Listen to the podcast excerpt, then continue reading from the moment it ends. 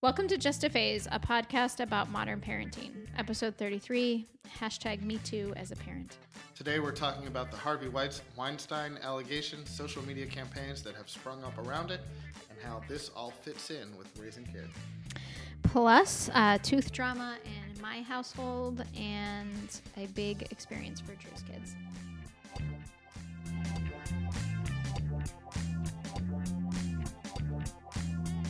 Hi, I'm Drew Ludwig, father to three daughters, ages 11, 8, and 6.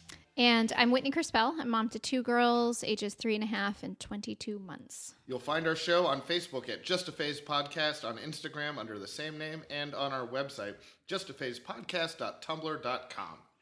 And please leave us a review on iTunes, Stitcher, or wherever you listen. And don't forget, we will probably swear on this podcast. Yes. Hi, Drew. Hey, Whitney. Uh, so we got delayed a little bit in our recording of this podcast. Yes. And uh, I think it was all because of me. Um, I, mm, I mean, mostly, and for a good reason. But yeah. yeah. So what's going on in my family life uh, the this past week is that my um, father-in-law died.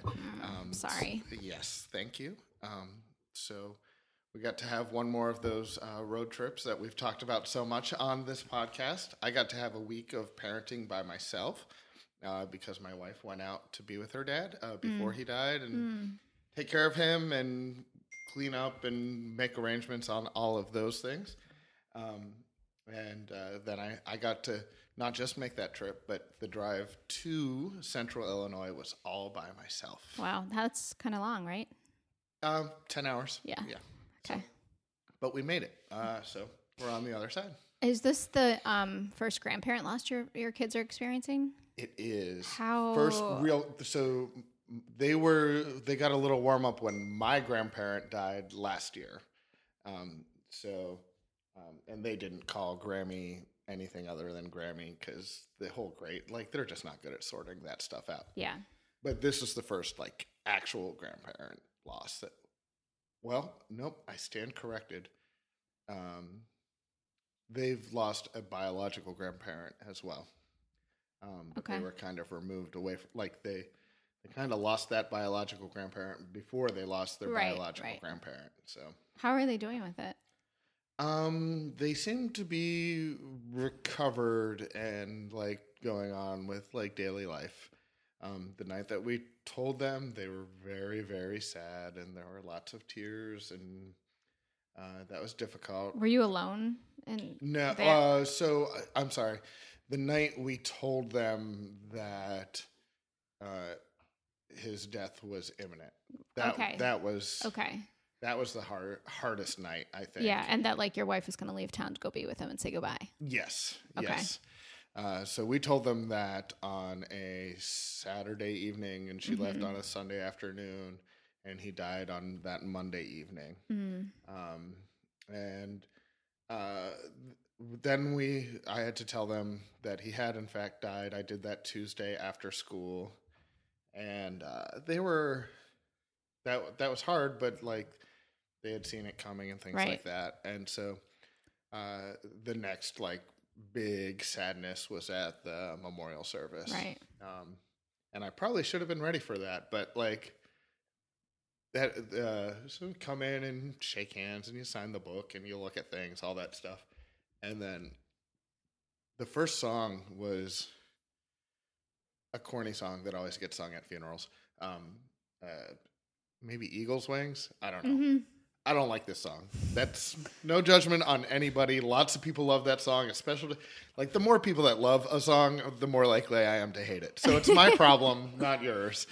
Uh, but like, I just looked at the funeral program and I was like, "Ugh, this song!" Like, uh, and uh, of course, Courtney didn't. My youngest didn't know to be like too cool for school, and so like that music, the song started, and then she just fell apart Oh. and uh, and that caused me to fall apart. Like, Yeah. uh, mostly And then I'm sad sh- for her. Yeah, And then I wonder if like your other kids saw you falling apart, and then they felt I don't know, like a domino effect. That's I, I feel Uh, like that's how I get was- sometimes at a funeral. So yeah. Okay, so when I say I fell apart, keep it in context that I'm I'm a dude and I've been socialized as a dude and I'm German.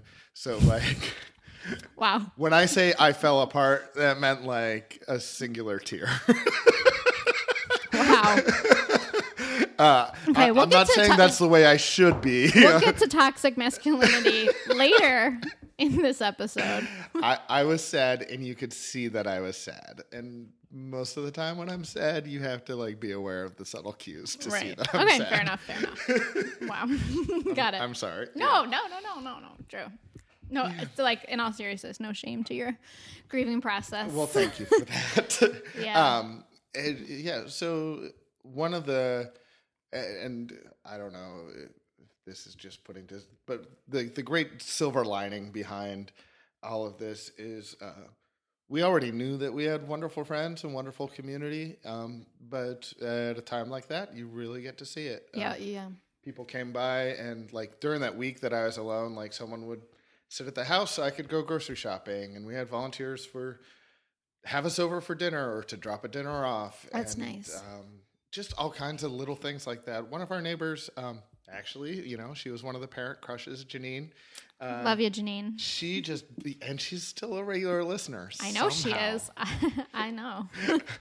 Um, she uh, she made little baggies like of snacks for the road and little Whoa, like toys that and things a like that. great thing to do for someone. Yeah, right. Wow. So all four of each. She included snacks for me. Um, oh so- my god! Wow, I know, right? All in Ziploc bags, all equal, right? Because you have to do that with children. that is like a power mom move, I, she is a power mom. Just want to say that's great. Oh, Yeah. well, I'm sorry that you guys have been dealing with this. Yeah, it, it is what it is, but um, we're most of the way through. I mean, Yeah. you know, there's ongoing things, but Yeah, here we are. yeah, yeah. I'm like, I, I try not to think about it a lot, but I obviously do think about at some point, you know, our parents will Yeah, pass away, and I, I just you're never going to be ready for it. no. It, but the idea of my watching my children like react to that is like, ugh, Yeah. just. But So, how's your life this week?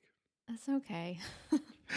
no it's like a real mixed bag. We've got some tooth drama um, from me and Cece. Cece's cutting molars, which are just brutal. And she's, I think we're on our, last night was our fourth night in a row of her, like, this is a kid who previously would just go to sleep fine in her crib, just like screaming until, um, until we pick her up.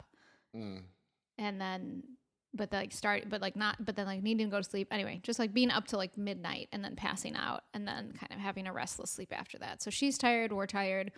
I think i mean i'm pretty sure it's a molar. If it's not then god help us. I don't know what it is. Um, and then on top of all that i have an abscess and have to have a root canal later this week. So Oh, you're still looking forward to that. yeah I I- mean, not looking forward to it, but Yeah, I've never had one before. Um, Okay. I'm, yeah, I'm not looking forward to it. But so it's like a lot of you know just some tooth drama in our family, like I said. Um, so so this is a related sleep thing, mhm. and you can tell me like we're not an advice show. You Okay. asked for advice last last week, or you said you were going to ask for advice, and you explained your situation, and I never gave advice. Um, I what? what I have was the worst about. memory. Yeah, we should listen to our podcast. But you wanted to talk about something you were trying to figure out. Um, oh, about it was about school and like, Yeah. and yeah, you kind of answered it, but Oh well, I'm glad I could be helpful.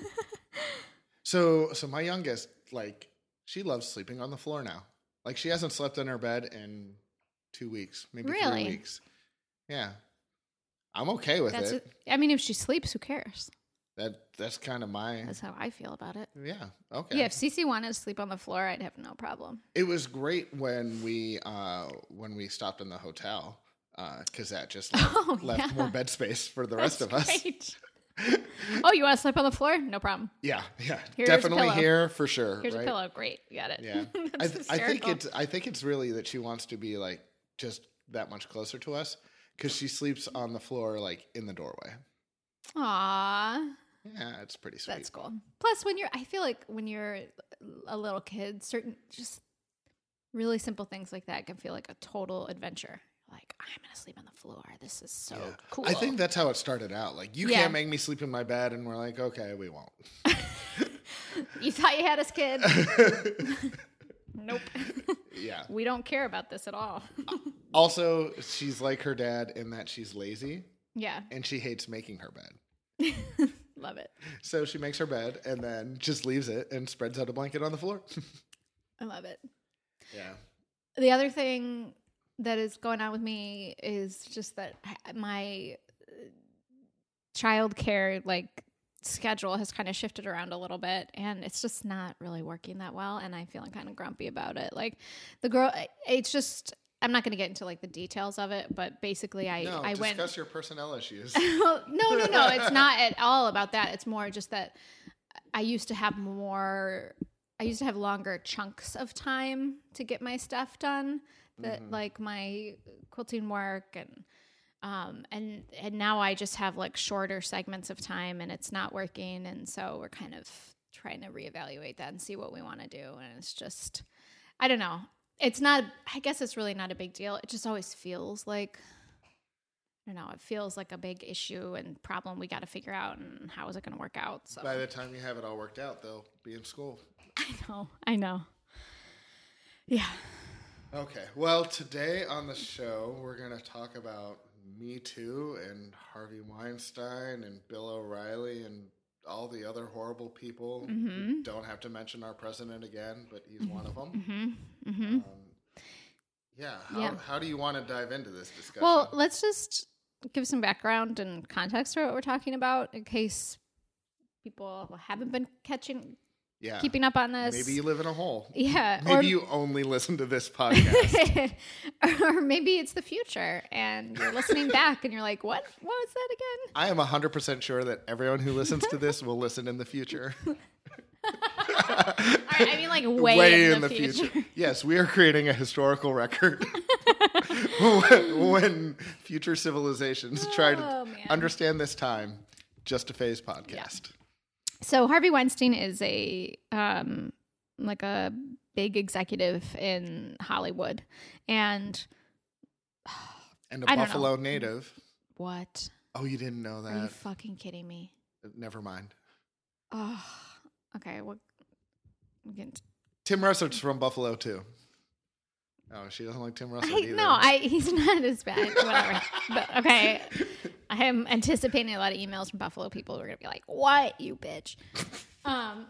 Anyway, all right. So Harvey Weinstein is an executive in Hollywood and has been accused by like it- it feels like literally hundreds of women at this point of at you know on like the still very significant but like lighter side of the scale, like really egregious sexual harassment and and just like verbal abuse, all the way to rape. Um, and he's, if you read anything about it, he's got like a very clear pattern of using his power um, over women to, you know, to get sexual Yes.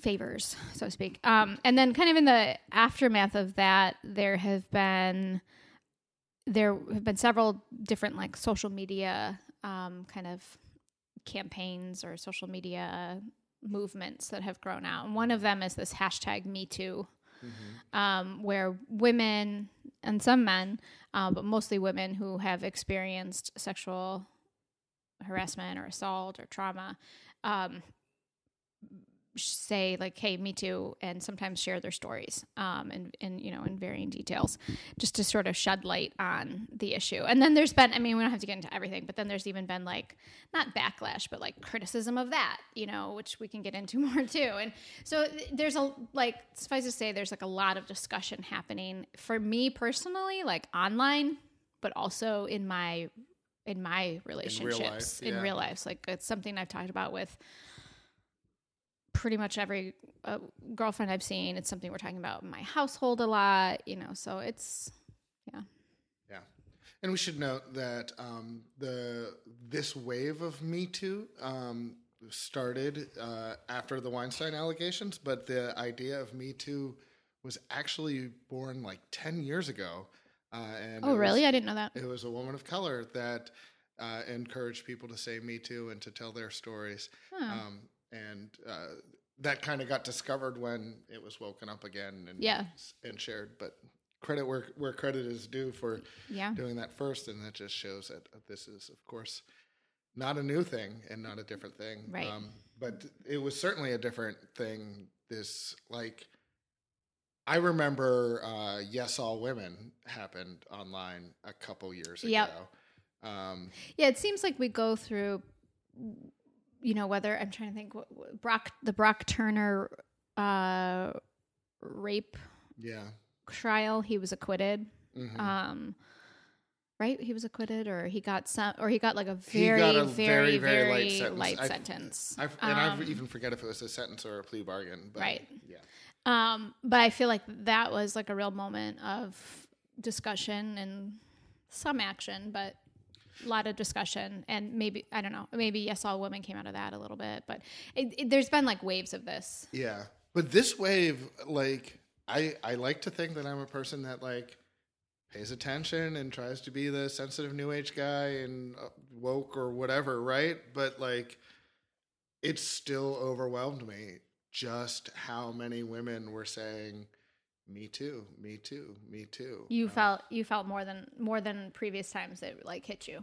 yeah. Uh huh. Um, although, like, I, I think it was one of those things. The difference between like head knowledge and heart knowledge. Like, hmm like I I know that this is entirely too common in in our culture, and I feel like that stayed in my head. Like I've you know heard stories and read things, and every woman is always vigilant and needs to be and has to make choices. Uh, Like so so like that was in my head, but seeing it again and again and again and again pushed it back into my Mhm. heart, uh, and and so it was uh, another emotional reaction. hmm And kind of me too. I mean, I like I ex- I experienced this, have experienced it as a woman, and have had you know, co- I mean, countless conversations with friends who have experienced harassment or worse.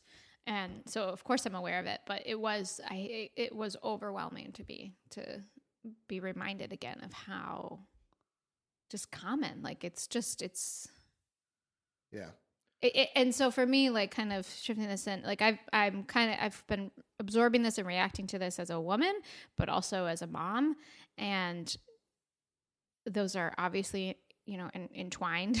Um but i just i just had this moment of realizing like oh yeah duh like my girls will be like at best they will be sexually harassed. Yeah, that is just that's what's there's it's inevitable. Yeah, and at worst you know they might be sexually assaulted. Like it's that's very common. And that it oof, that has ruined so many days for me this these past couple weeks. Yeah. just like that that that knowledge. Yeah. And so on uh, on my block, uh, best street in the world, hmm It Uh, is. but uh, because no it's, shade to my street but because it's such a great street and there's such little traffic, like we get to do more free range parenting, at least on the block, than Mhm. than other parents do. And uh, so I was watching football yesterday, and my kids were outside playing, and I don't have to like just I don't have to watch. Like they they just go play. Uh, and my oldest, who's 11, uh, came in and said uh, she used a name. I guess I won't. Uh, but so and so lifted up my skirt. Ooh. Yeah, right. Uh, and just to add to the mix, right? Like this kid uh, is one of the newer kids on the block, uh, Hispanic kid. Uh, not saying that to like demonize uh, anybody, but just like there was talking to the parents would have required getting a kid to translate or me trying to speak Spanish. gotcha Um, and and so and we haven't really engaged with his parents uh, yet. Um, and they're like so many other kids, like good kids, but like they get in trouble and like we've actually had like our own little like there's African kids that hang out on the street, there's Hispanic kids that hang out on the street, and white kids that hang out on the street, and they all play together. Um, but they also, when they do have conflict, often it's along those lines wow um, in part because like familial relationships and things like i'm not going to say that racism isn't part of it it gets into kids it's a mess. Um, but that's just like a whole nother le- level of okay now my daughter said this and um, and my daughters when they get a scrape on their knee are going to die of blood loss. Mm-hmm. right? Like that's their personality. Like scream bloody murder at everything. Mm-hmm. So like i didn't want to um overreact or underreact Yeah. right like i want i want my kid even though like i don't always believe them when they say i need a band-aid uh in this realm like i want them to know that i'm gonna believe them no matter what uh and so i'm like oh i gotta i gotta go talk to this kid Yeah. um, and uh, I decided I'm going to do that. And she used his name. And of course, I haven't learned the names of every kid on the block. Yeah. And of course, all the kids that might have that name are like standing like in one circle at the end of the street. so like, I just like, I walked up and I like, like when I'm like 10 feet away, like I look at the group and I say his name and like he comes forward. And I'm like, okay, good. Like, shame on me for not learning all the names thoroughly and well. Um, I yeah. But so many kids and there's always more I- I, can tell you the story about like the kids like surrounding the party and eventually crashing the party like we had a party with like 45 children last not I, I wasn't the host of the party Yeah. Um, Just more and more came out of the woodwork. once you put snacks out everybody shows up True. anyway um so um so the kid comes forward and he's like uh, five Oh God. Yeah. Um, and and like when I clarified with my my oldest who this happened to, she's like, I don't know if it was on purpose or not. And I'm like, um, so like I like got on his level and like was like, my daughter says that you did this. My daughter says you lifted up her skirt. And like he got this like a little bit, and I I wasn't like trying to be overtly scary Yeah.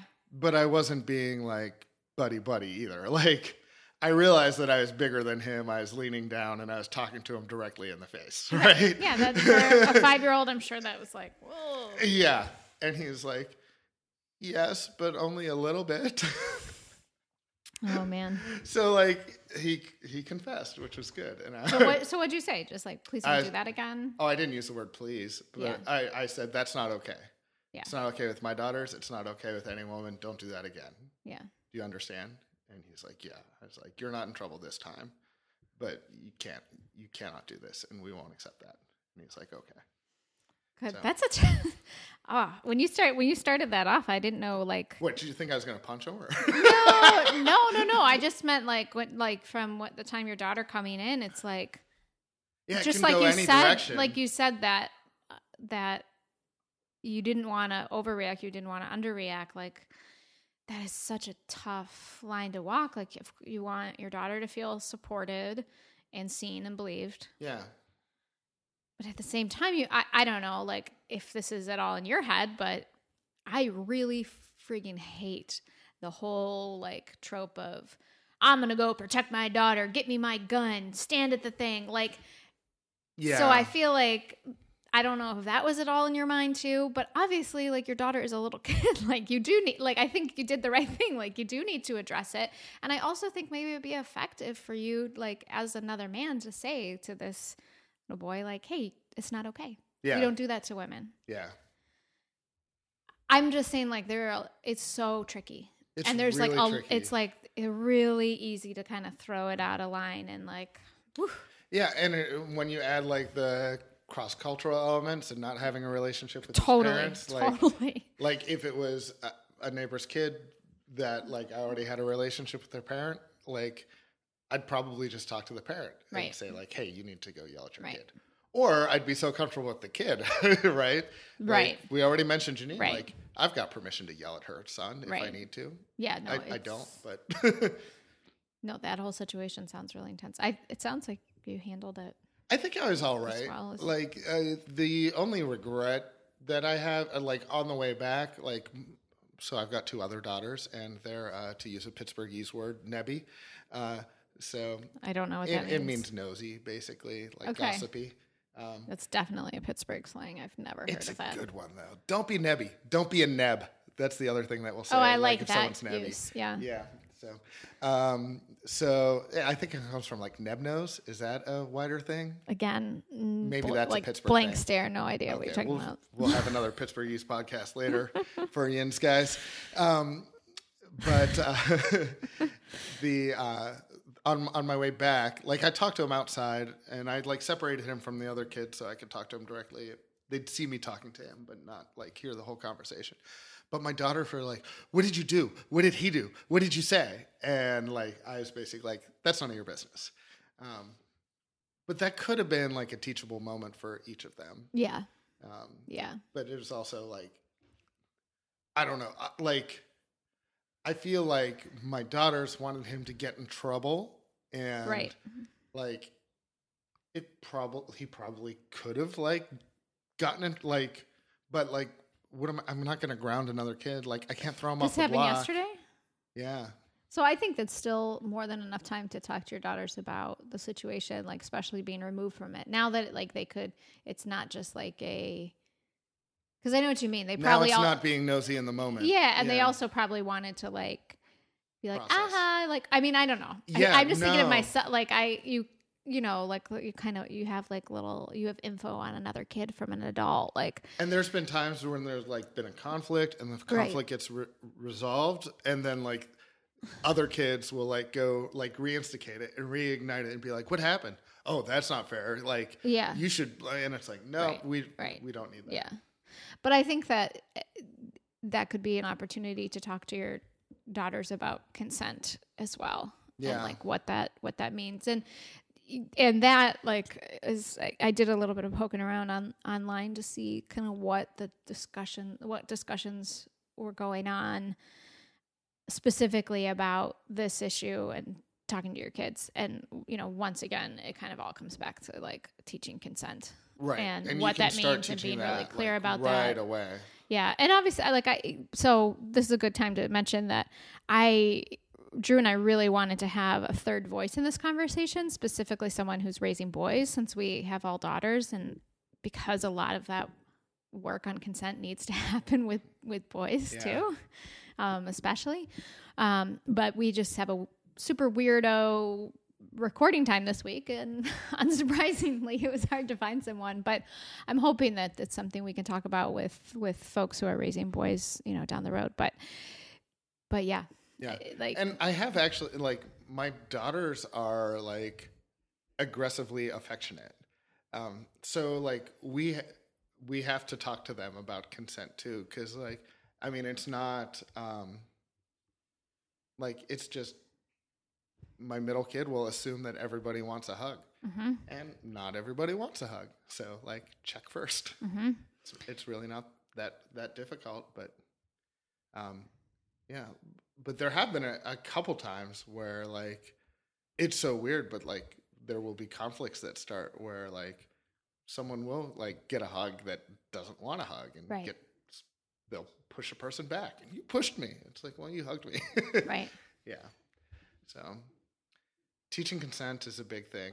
there's a great i actually just realized drew um, that one of the articles i pulled up is with the woman who created the me too hashtag or the me too campaign in 2006 2007 Okay. So her name is Tarana Burke. Um, I'll post the the link to this interview um, in our show notes. But you know, she she started that because her daughter experienced sexual violence, and um, and she there's like this one little piece that I wanted to highlight from her interview. The whole thing is really, I think, pretty good and she's just you know strongly strongly thinks that we need to be talking about consent um, with boys and girls really early on like as soon as they start sort of just like exploring their bodies um, but she also made this like this point that um you know i'll just read the quote she says um like she's talking about how she knew something was wrong with her daughter but she just kept asking, Did somebody do something to you? Did someone touch you in a bad place? And her daughter would just like shut down, No, no, no. But then she started to s- shift the conversation and say, like, Look, even if something happened, no matter what, like I still love you. You're not going to be in trouble. And then, Yeah. and that resulted. So this is then she says, that's the thing. We give young people a bunch of rules. don't let anybody sit on your lap. Don't let anybody touch your private parts. But we don't tell them why. And we don't say, if that does happen, don't worry. Just come and tell mommy you're not in trouble. So you have children who feel like they're complicit because they broke a rule. They're ashamed and there's also fear. I think we have to start talking early and we have to be explicit. They can handle it. Yeah. I thought that was really, that really struck a nerve with me. Yeah. And uh, boy, it's hard to be explicit. Um I- feel like one of the one of the things about me too that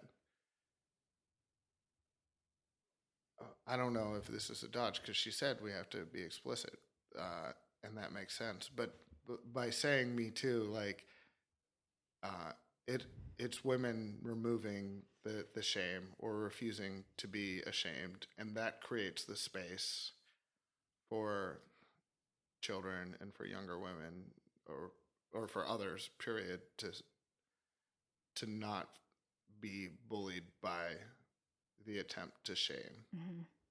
Um yeah.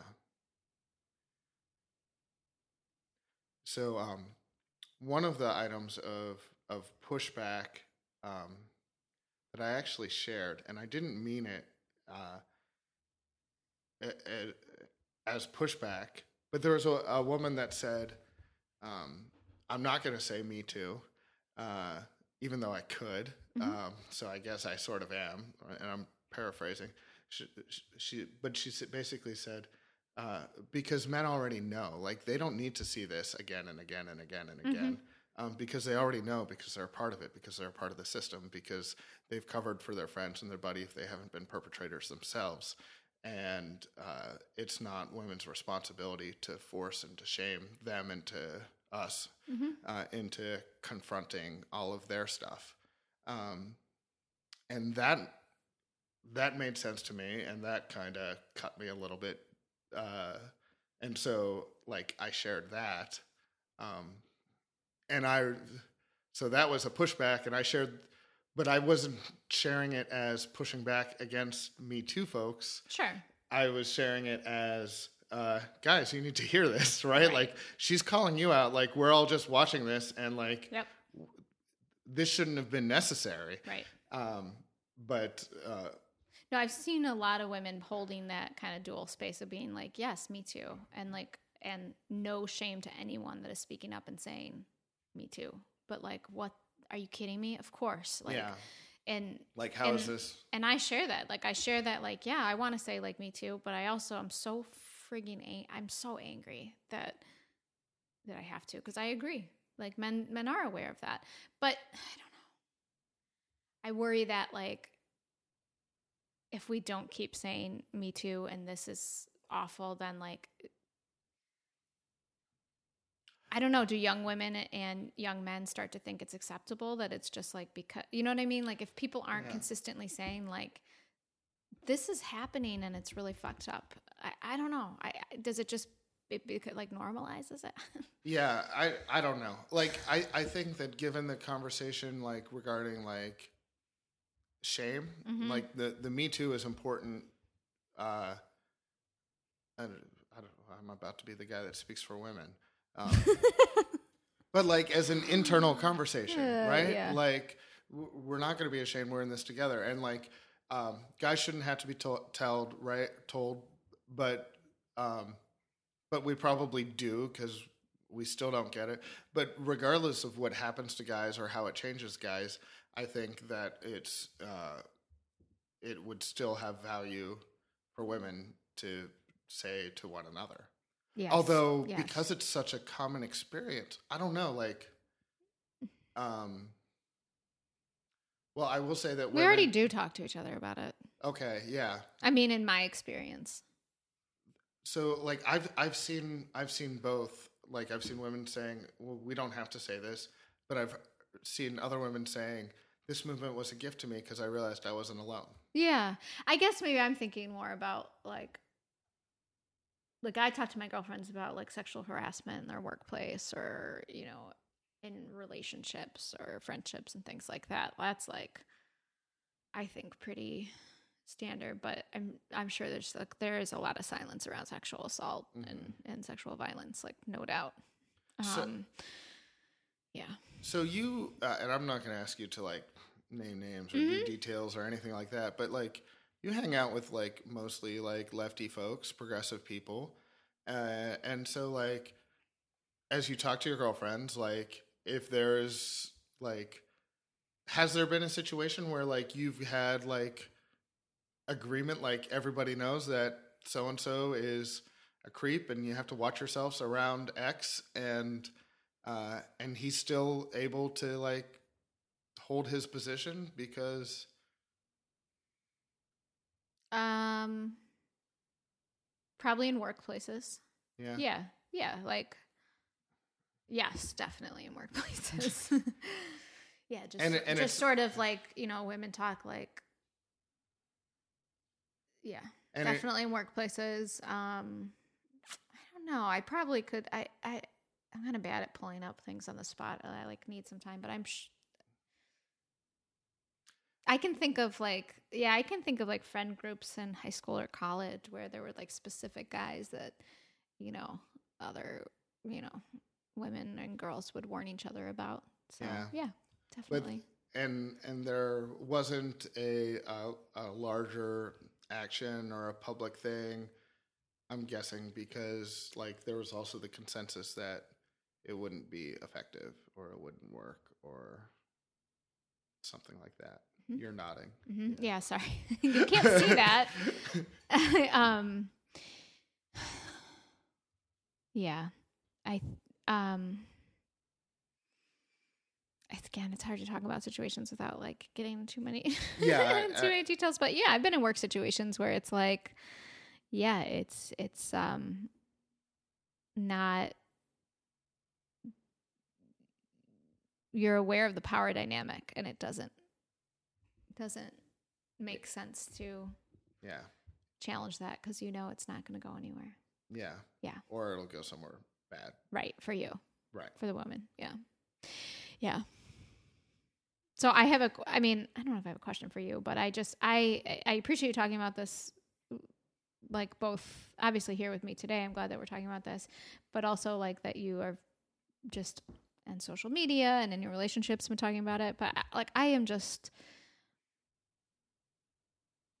mo- I- feel like most men in my life have not been engaged in this. Maybe they've been watching from the sidelines and you know, and I've talked to some of them like they don't know how to engage on it necessarily and um but I just I, I- like I was I was saying to Sean like I just I want like this has this has ruined my day yeah a bunch of times over the past couple weeks and I like and I I want it to ruin a lot of men's days. And until it does, I feel like it's not going to be an issue. And I sort of and if I can like and please like if I, this is out of line, let me know, but I it it makes me think of like criticism I've heard from people of color who say like if you can just like go on with your life when we're being killed, yeah then like why is it it's never going to change and and kind of to draw that parallel of so i i think that like that, until white people wake up about racism and its effects it's Yeah. not you know like that's what we need to do. And i think men need to do similar work getting woken up to sexism and sexual violence. Yes, and I, I think the the reason that the parallel carries is uh, the reason that white people don't don't face the facts and give credence to the stories, not the stories, the truth of people of color of what they say they experience is um, because to face it would wake up guilt, and guilt feels horrible. Um, and so I feel like men, uh, like white people, like on some level, like are aware of our guilt, and we do uh, everything that we can, including like denying basic facts to avoid feeling it. Um, so I do think that this has uh, ruined a lot of men's days, but like subconsciously or unconsciously. Um, and I, I think it would actually well, I won't even talk for other men. I'll just say from experience, like what I've found personally is that um, the unconscious slash subconscious guilt is far more horrible than saying, "Yep, some bad stuff." And I've participated in some bad stuff, and I've seen some bad stuff, and I've let it go. And I was taught the bad stuff, and um, so like I've been part of that system, but like also like I've been conditioned by that system. Racism, sexism, same way, right? So um like it's not it's not a it's like racism like we think about like white supremacists that like go out and choose to do like specifically racist acts well that's a thing but that's not the big thing.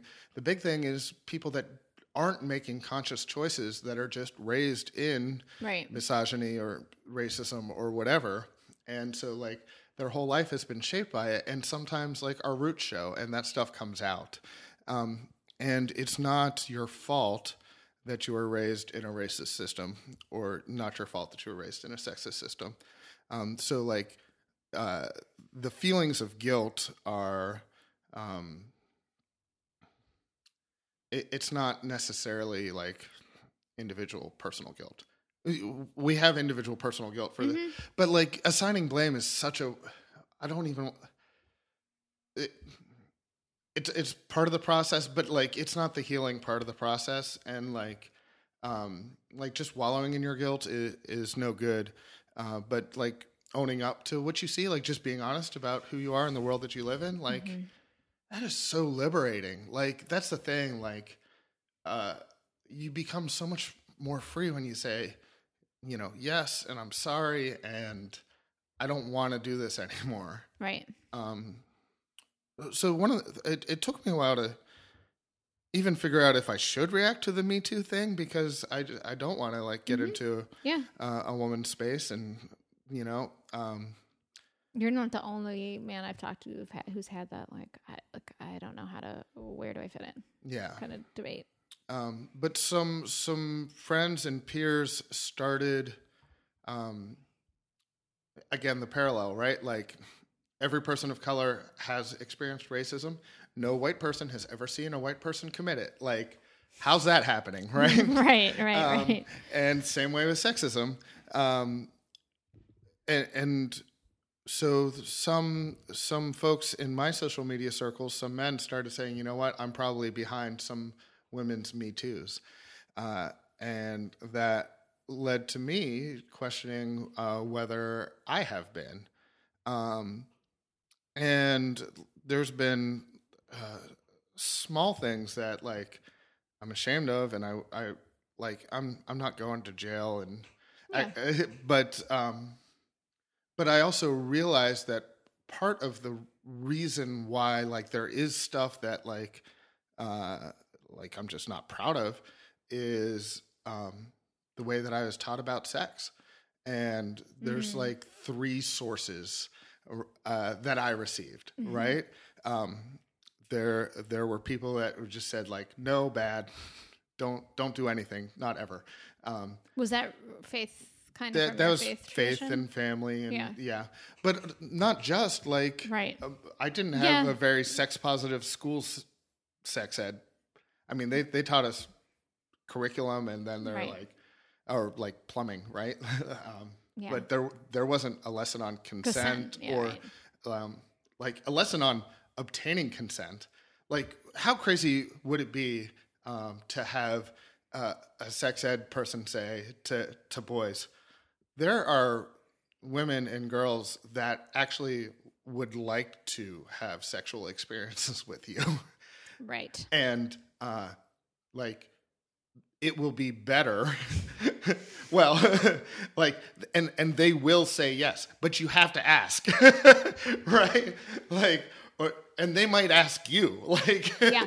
um none of that. Like you know that but but there's that and then there's my peers and then there is like the media like mm-hmm. right the culture like none of them were giving me a healthy understanding and like on some level like i realized that like none of them were like right on but like all that was left was trial and error. Like just figure things out as you go. And like, and my parents raised me with pretty good values. So Right. like, but there, it was still like this like dissonance of just like entering into this world and figuring it out. And and we can do better in helping uh, boys becoming men figure that out. Right. Um, we can do better with with women, uh, to be honest, too. Different conversations in different ways, Mhm. but um, yeah, I guess going back to the earlier post that you shared, where it's like we need we just need to be a little bit more explicit and Right. Get over our own discomfort Right. um, to talk about this stuff. But it is like it, we, if we need fathers of boys to be engaged in this, like they have to have the language to talk about their own experiences before they, I right before they can tackle talking to their boys about it. Maybe not. Maybe th- maybe they don't have to do all the healing, but they have to be like, I think, willing to accept their own complicit I think so. complicity. is that the word? Complicity, you got it. before they can talk. Like I'm just, I don't know. I, I'm just feeling kind of like real bummed right now because I'm just like, if we like, if I don't know, this is so hard for men to talk about right now. Like, how are they ever going to talk to boys about it? Yeah, well, and, and Just- we're terrified of Ugh. of the backlash. I mean, right? um, Yeah. but but we're we're terrified because like almost all of us figured it out by trial and error, and Mm-hmm. almost all of us, if we didn't do something stupid, we had we covered for someone who did, and I, I feel like that's where like the um, the the the zoom out onto systems is, is really helpful Yeah. and and to say uh I, I mean men need feminism as much as women uh or maybe not who did, as men need feminism period. I'll- revise that statement. Um and that like this toxic masculinity and misogyny and like all of this stuff like victimizes us too. Um so um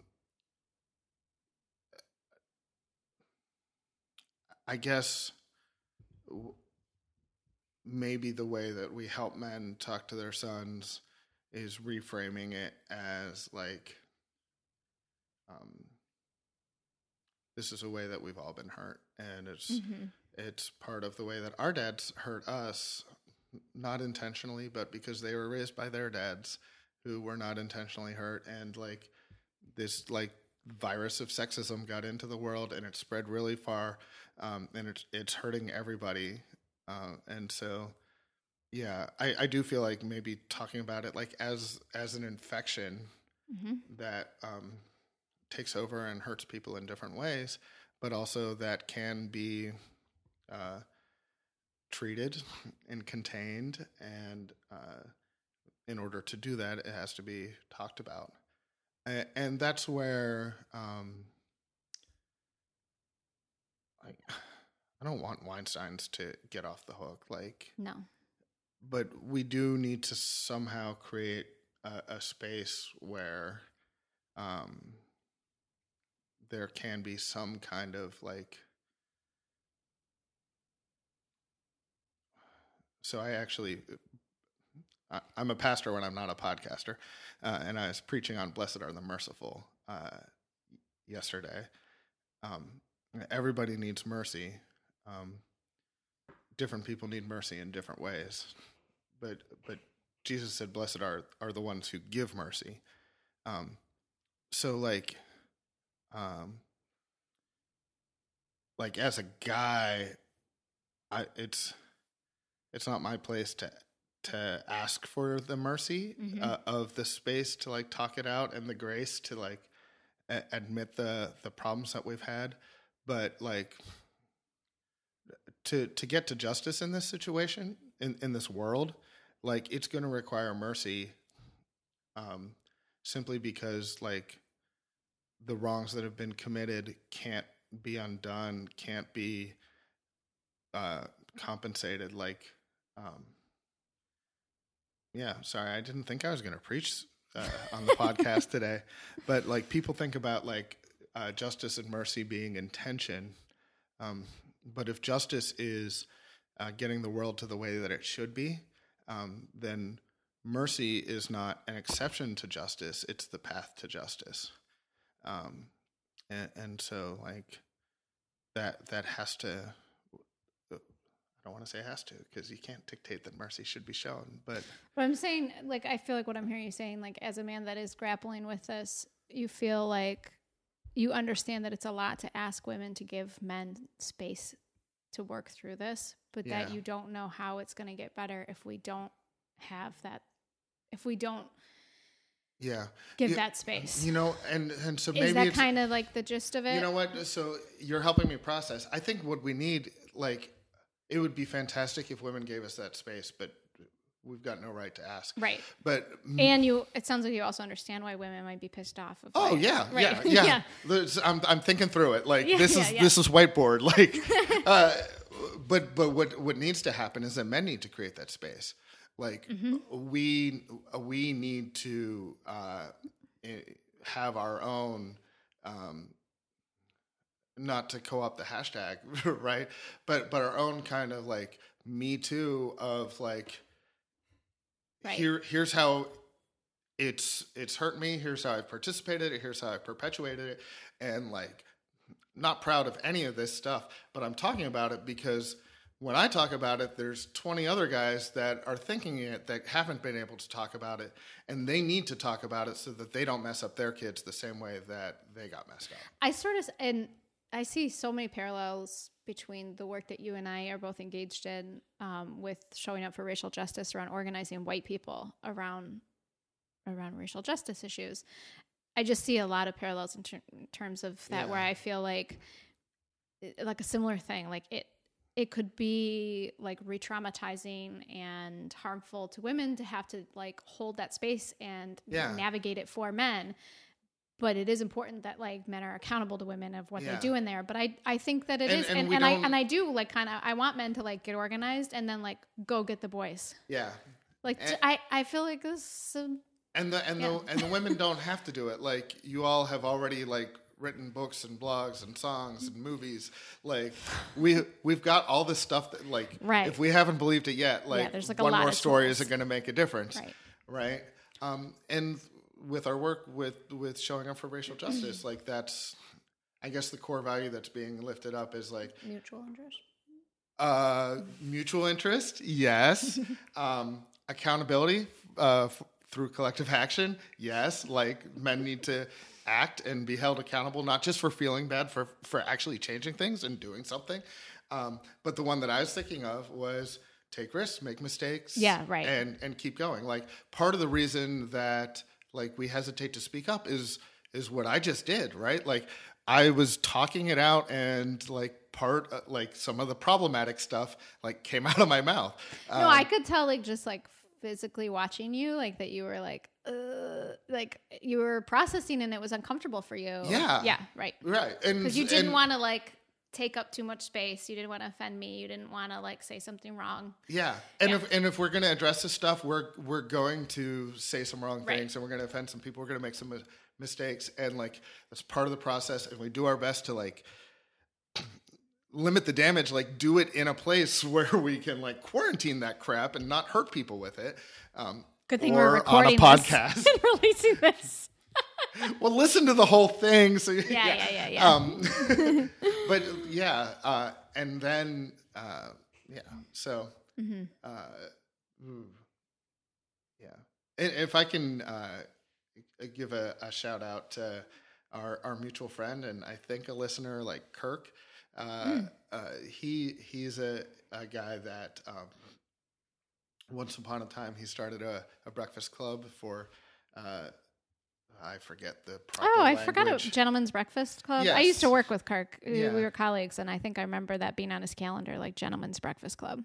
That's So, right. Yeah, so he's bringing it back. Uh, and Oh, really? A bunch of guys that like, yeah, help each other be better guys. I like that a Um, lot. And he used like the right language. Like I forgot whether he said like male-bodied people or male-identified. Like, Mhm, right. however you Right. might end up right. being a gentleman, you're a gentleman, and you can come to the breakfast. I like that. Ste- People in different cities steal it. Yeah. Make your own gentleman's breakfast club. Yeah. Don't be afraid. And you get greasy breakfast. Yeah. What's not to like? Yeah.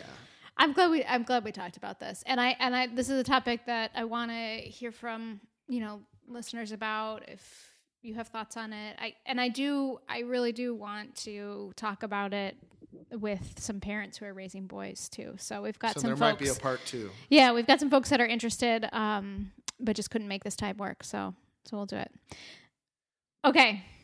Time for our person, place, or thing. Yes. I want you to go first. Okay, I have a thing this week. It is a book and it's called The Creative Family Manifesto by Amanda Blake Soule. I'm lifting it up and waving it at Drew right now. Um, it's like a, just a slim little book that is kind of part reflections from a mom of five uh, slash guidebook on just incorporating uh, you know creative practices and into your daily family life and i'm just really it's really resonating with me. I love it. Um yeah. Actually before you get to yours let me just give one quick update. Your place last time was puerto rico and i just want to say that i have made contact since that since that uh, podcast with diana who was Good. on our show so um, she's okay um, obviously still a lot of issues in Puerto Rico, but she's she's okay right now. That's good to hear. Yeah. So my thing, uh, not to get too meta with this like separate uh, section of our of our podcast, but my thing is a list that Whitney shared on Facebook that was originally written by a woman named Nicole Stamp, uh, and that list is things that men can do uh, in response to the Me Too movement, uh, and it's a list of 14 things. So I'm not going to read them all, but uh, each one of them is good and ought to be done. Uh, so that's my thing. Read the first one because I, I I like that one. Uh, item number one practice these phrases. That's not cool, and that's a shitty thing to say. Say them to other men who are saying disrespectful things to or about women. So easy. That's not cool. So easy. That's a shitty thing to say. Yeah. Not what you said. I'm practicing. No, I know you're practicing, but that's great. I I I really like this list. Just say Good that's choice. some shit. Yeah. All right. So That's it for this episode of Just a Phase podcast. It is produced by Whitney Crispell. Our theme music is Urbana Metronica, the Woo Yeah Mix by Spinning Merkaba, and we use it under a Creative Commons license. okay, Drew. Have a good weekish. See you soon. Bye.